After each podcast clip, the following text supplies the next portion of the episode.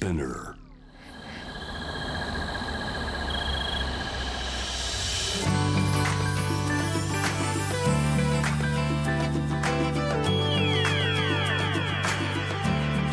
ENEOS 4 Hour Earth One by One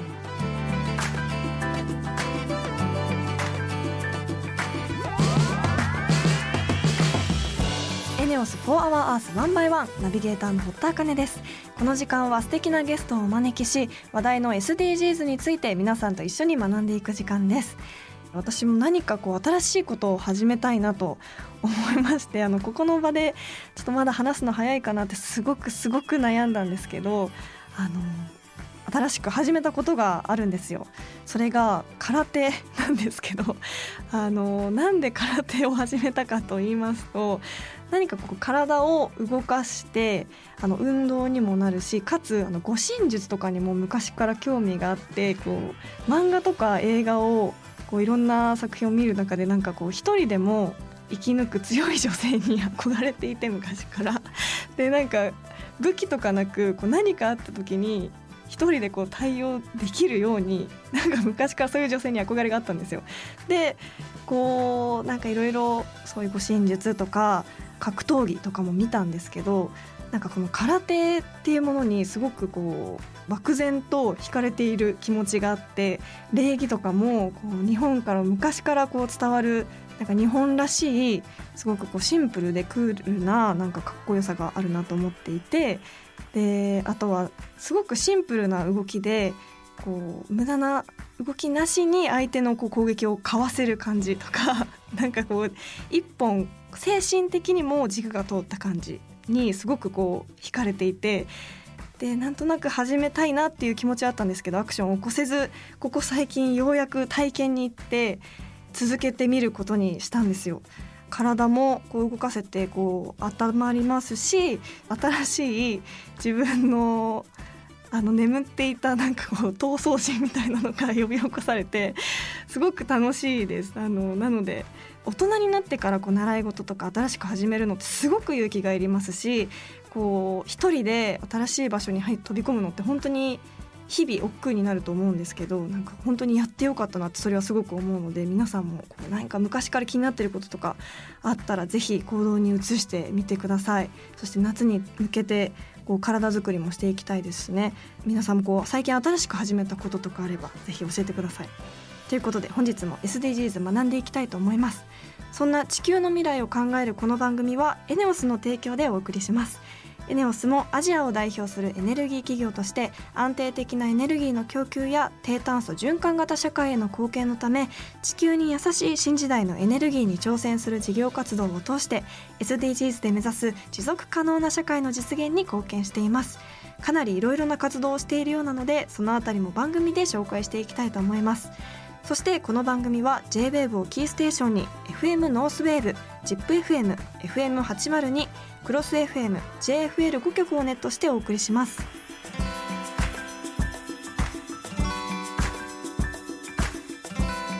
エネオス4 Hour Earth One by One This program is brought to you by エネオス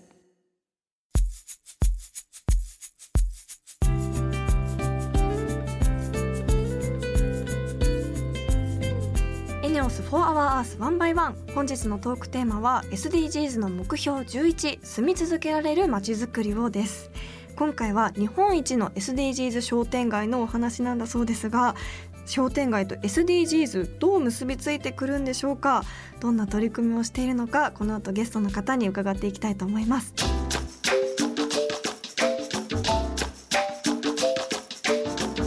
エネオス4 Hour Earth One by One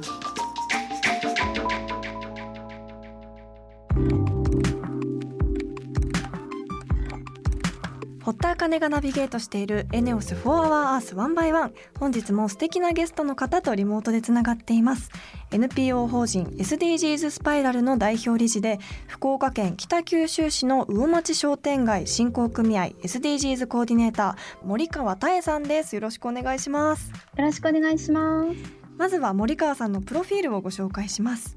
小さい頃から社会貢献活動に興味があり積極的にボランティア活動に参加。その経験を生かし魚町商店街振興組合が管理する魚町銀天街を SDGs 商店街化することを発案。現在では魚町銀天街の SDGs コーディネーターとして活躍されています。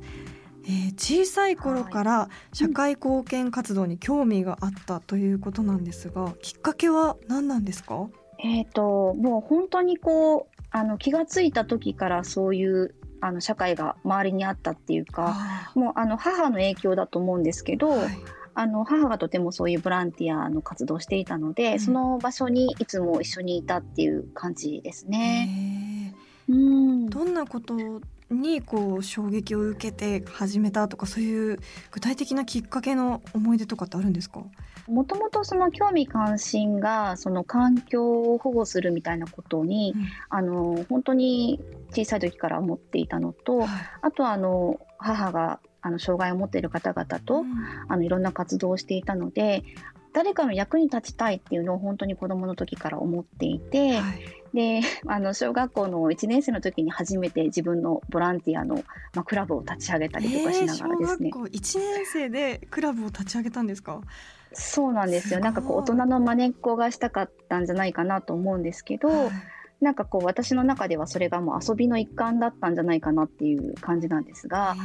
うんもう放課後帰ってもうその活動のことをなんか友達と話し合ったりとかしながら遊んでましたね。1年生の時のボランティア活動ってどんなことをされてたんですか？あの 本当にあの今となっては笑えるんですけど、はい小さい子どもたちに読み聞かせをしたいっていうふうに思っていて、うんはい、でも小学校1年生っていうとまあ6歳とか7歳ぐらいなんですけど、うん、まあ、それよりもあの下の子たちに、はい、まあ、そのえーと、指人形と、あとは読み聞かせをするっていうのをやりたくて、うん、まあ、自分があの出たあの保育園の方に芋に行くみたいなことを、うん、あの初めてやった活動ですね。えー、すごい。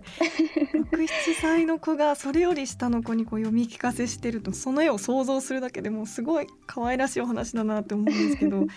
やすごいですね、やっぱりそれをね支えてくれる大人が周りにたくさんいたんだろうなっていうふうに思います。うん、はい、そんな森川さんが今活動されている魚町銀天街というのは、はいどんな商店街なんですか？リノベーションまちづくりであの有名な商店街でもあって、はい、アーケードの発祥の地としてもとても有名なんですが大体70年ぐらいの歴史がある、はい、まあ、全長400メーターの160店舗ぐらいがあの点在している小倉駅っていうね、うん、北九州にあの大きな駅があるんですが、はい、そこの商店街になってます。そして魚町銀天街はあの日本一の SDGs 商店街と言われているそうですがなぜそう言われてるんでしょうか、はい。えっ、ー、と、あの、SDGs 商店街になりますよという宣言を2018年に、うん、あの掲げたんですよね。でそれが、はい、うん、それがもう本当に日本初だったので、はい、まあ、それでまず有名だったのとうん、えーと、第3回ジャパン SDGs アワードっていうあの内閣府がやっている SDGs の大きな賞があるんですけれども、はい、まあ、そちらで、えーと、SDGs 推進本部長賞っていう内閣総理大臣がそうなんですけれども、はい、その賞を、はい、受賞したっていうことで有名になりました。すごい。そもそもでも、うん SDGs 商店街というものを目指すきっかけっていうのは何だったんですか？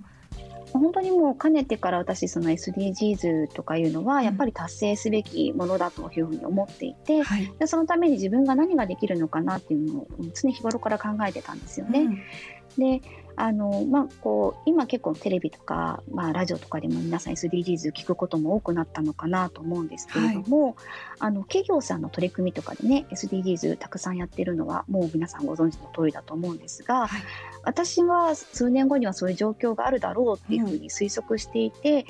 でもおそらく個人の活動であったりとか、まあ、その、えーと、企業さんを選んでいく立場の人たちの気持ちっていうのが果たしてどこまでその持っていけるかとか、うん、あの身近に感じられるのだろうかっていうところにすごくちょっと課題意識を持っていて。はい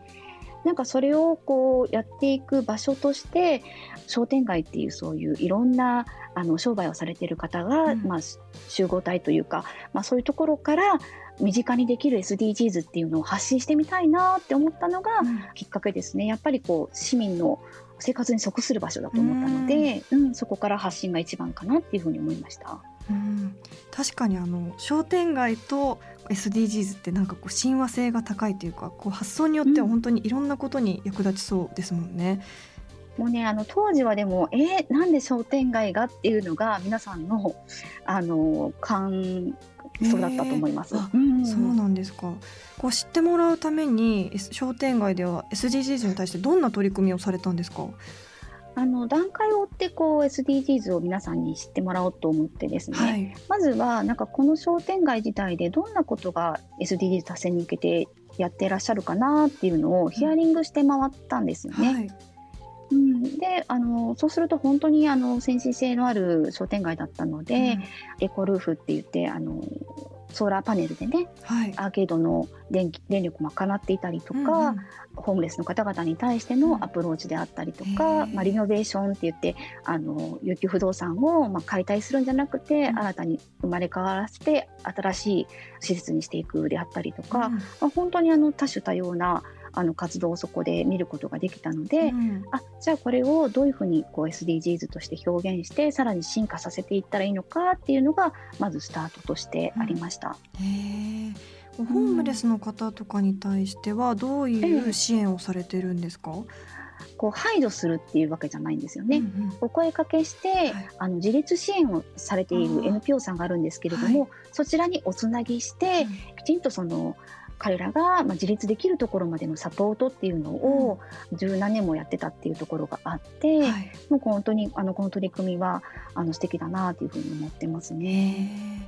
そして、うん、魚ゼミっていうものが開催されるんですよね。それは具体的に何なんでしょう？そうなんです。はい、これはですね、あのまあ商店主の方々ってまあそのお商売以外にもいろんな例えば趣味があったりとか、うん、知識が深いものがあると思うんですけれども、はい、まあその技術を無料で皆さんにお伝えするっていうような、うん、えっとプチ講座みたいなものを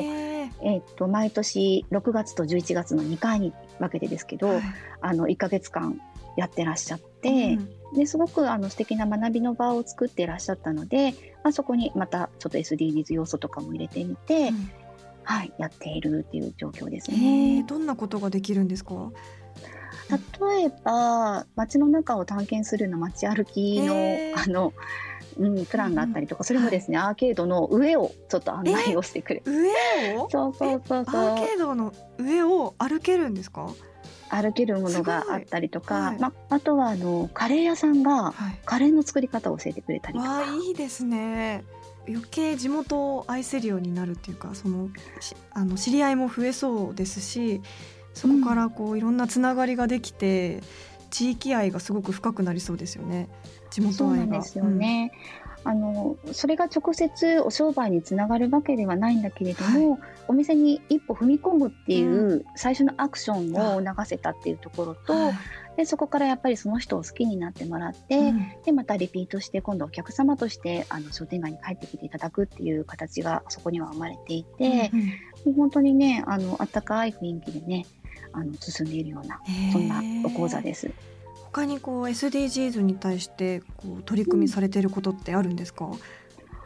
そうですね。あのマイストローとかいうのも、はい、あの推進していたりとかもしますし、はい、あの今ちょっとコロナ禍でなかなか難しいんですけれども、うん、こう残してしまったお料理を、うん、あのパックに詰めてお持ち帰りできるようにしてあったりとか、うん、本当にあの簡単なことなんですけれども。おそらくその今聞いただけでもうちのお店でもやってるよとかうちの商店街でもやってるよっていう方々いっぱいいたと思うんですけれども、はい、なんかそういったところからまずこう紐付けするっていうのが第一段階であのやるべきことっていうかあのみんなでやりやすいこと、うん、かなって思いますね。うん。SDGs を宣言してから魚町銀天街に変化はありましたか？あのー、そうですね徐々にっていう感じだったんですよね、はい、仲間が1人増え2人増えっていう感じで、毎月1回あの SDGs のイベントをしてるんですけれども、はい、まあ、そのイベントごとにあのいろんな業種の方いろんな年齢層の方が、まあ、集まっていって、えーと、活動が広がっていってるんですけれども、うん、あの最近ではそのなんていうのかな独自のこう視点での活動も増えてきていて、はい、あのこう規格外野菜とかあのフルーツの、うん、まあ、スムージーを販売してみようとか、うん、なんかこう取り組み自体も少しこう知識が入っていったことによって、うん、まあ、プラスアルファされているっていうのが今ちょっと見えてるかなっていう感じですね。えやっぱり人も増えたりしましたか？まあ、本当にこの1年はなかなか人の足が、はい、あの向かないっていう状況のところだったと思うんですけれども、うん、まあ、その中でも結構あのお問い合わせをいただくことがたくさんあって、はい、その SDGs の取り組みを見てみたいのでっていうことであの旅行会社さんからあの修学旅行のご依頼があったりとかあとは企業さんとかからですねあのぜひ研修で場所使えないでしょうかっていうなんかあのそういうことも起こってきているので。うんまあ、このあの状況が少し改善されていければまた違った形での盛り上がりが見えるのかなというふうに思います。うん大町銀天街から日本中の商店街があの元気になっていくといいなと思います。本日のゲストは NPO 法人 SDGs スパイラルの代表理事で魚町商店街振興組合 SDGs コーディネーター森川多恵さんでした。ありがとうございました。ありがとうございました。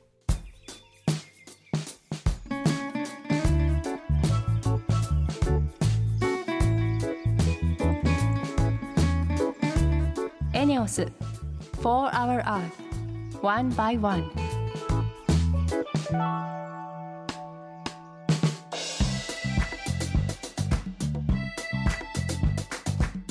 堀田茜がナビゲートするエネオス4 Hour Earth One by One それでは今週の堀田茜のエネオス SDGs 推進部よろしくお願いします。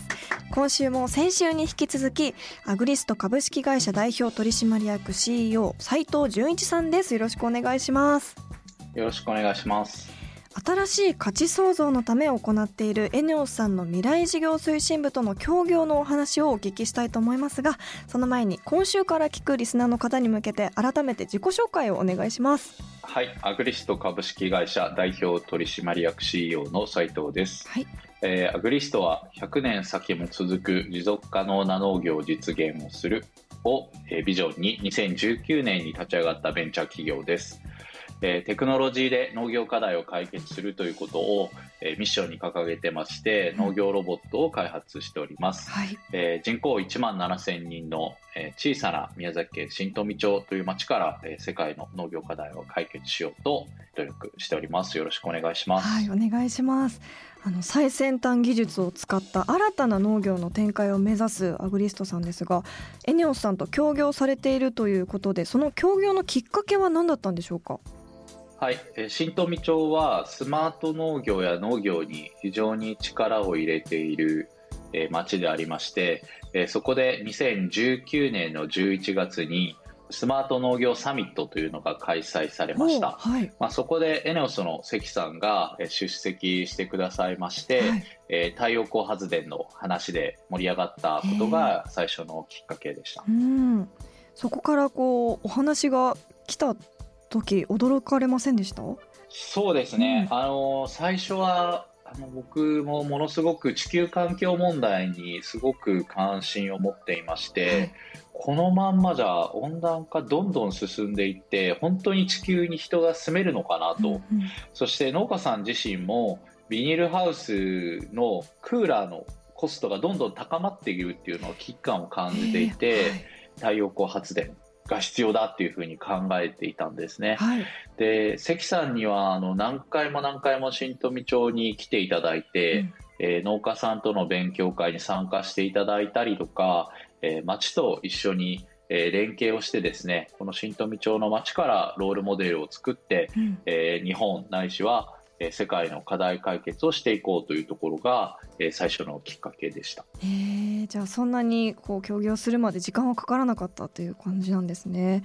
あのエネオスさんとの協業はどのようなことを具体的にされてるんですか？はい、えー、現在はですねこれからビニールハウスや太陽光発電を活用した事業等をやっていこうというところで話を進めていたりだとか、えー、我々のこの自動収穫ロボットっていうものの、まあ、実現に対して、えー、バックアップをしていただいているというところであります。うん、まあ、それ以外にもあのこのように、えー、ラジオで話す機会をご紹介いただいてつながりを作っていただいたりとかですね、はい、まあ、何よりあの関さんだけではなくて、え関さんの上司である島貫さんや、うん、え部門トップの矢崎さんあのそういう方々が、え一緒に熱い思いを持ってですねえー、この事業をやっていこうというところが、まあ、一番あの僕自身はあの力強いパートだったなというふうに思って、はい、えー、事業をやらさせてもらっています。へそんなこう事業を進める中でこう課題とかって今あるんですか？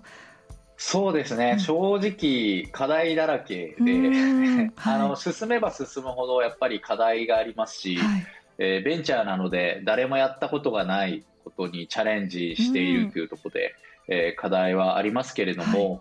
ぱりエネオスさんがすごくバックアップしてくださるっていうのもそうですし、うん、自分たち自身もあのこの事業を必ず成功させてですね日本とそして世界の農業課題の解決環境問題の解決を、まあ、何が何でも実現したいというふうに思っていますので、はい、まあ、もう課題というよりも成功へ一歩近づくためのハードルと考えて、うん、えー、毎日毎日努力しています、えー、でも世界にこの宮崎県新富町から農業のこの最先端の技術が広がっていくとすごく夢が広がりますよね。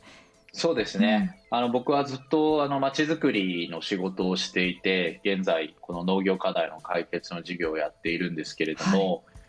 新富町のような、まあ、小さな町からですね、まあ、上場して、まあ、さらにその先え地球の環境問題を解決していくようなベンチャーに成長することができれば、うん、日本中がすごく元気づくと思いますし、はい、えー、まあ、その結果として世界がより良くなっていくんじゃないかなというふうに思ってます。うんでは改めて斉藤さんの今後の目標について教えていただけますか？はい、まあ、まずはこの事業をしっかりと成功させるっていうところが一番大事だと思いますし、はい、まあ、それが結果として、え地球の環境問題の解決につながるのではないかなというふうに思っています。はい、まあ、今こう世界中では本当にいろんな問題が起きていて、えー、環境問題以外でも食料問題とかもたくさん起きていると思います。うん、まあ、その一個一個ですね僕らのベンチャーがビジネスの力を活用して課題を解決していく、まあ、そして結果として世界がより良くなっていく、まあ、そういう未来を描いていますし必要ならば月でも火星でも行って、地球を何とかしたいなと思います。すごいいいですね。もうお話聞いてるだけで私もすごくワクワクしました。あのアグリストさんとエネオスさんの協業によって100年先も持続可能な農業モデルが生まれ世界に広がることを楽しみにしてます。アグリスト株式会社代表取締役 CEO 斉藤純一さん本日はありがとうございました。ありがとうございました。エネオス For Our Earth One by One.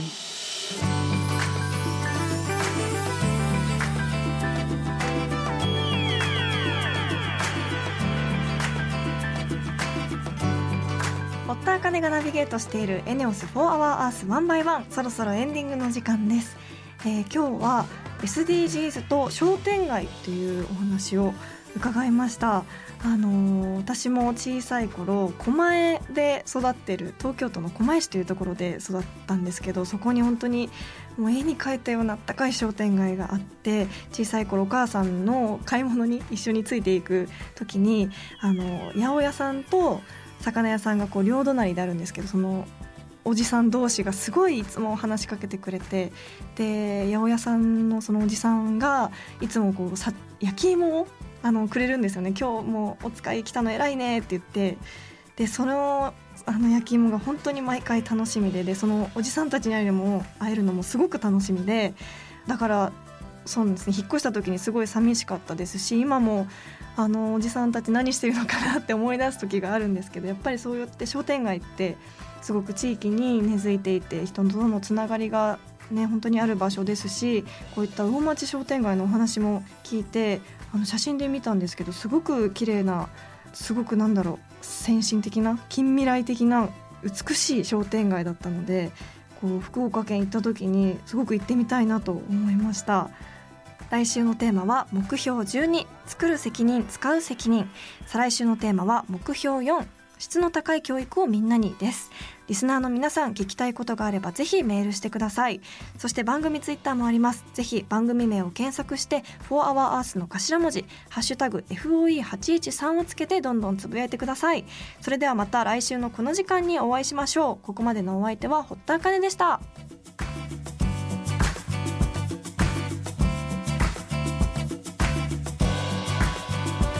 エネオス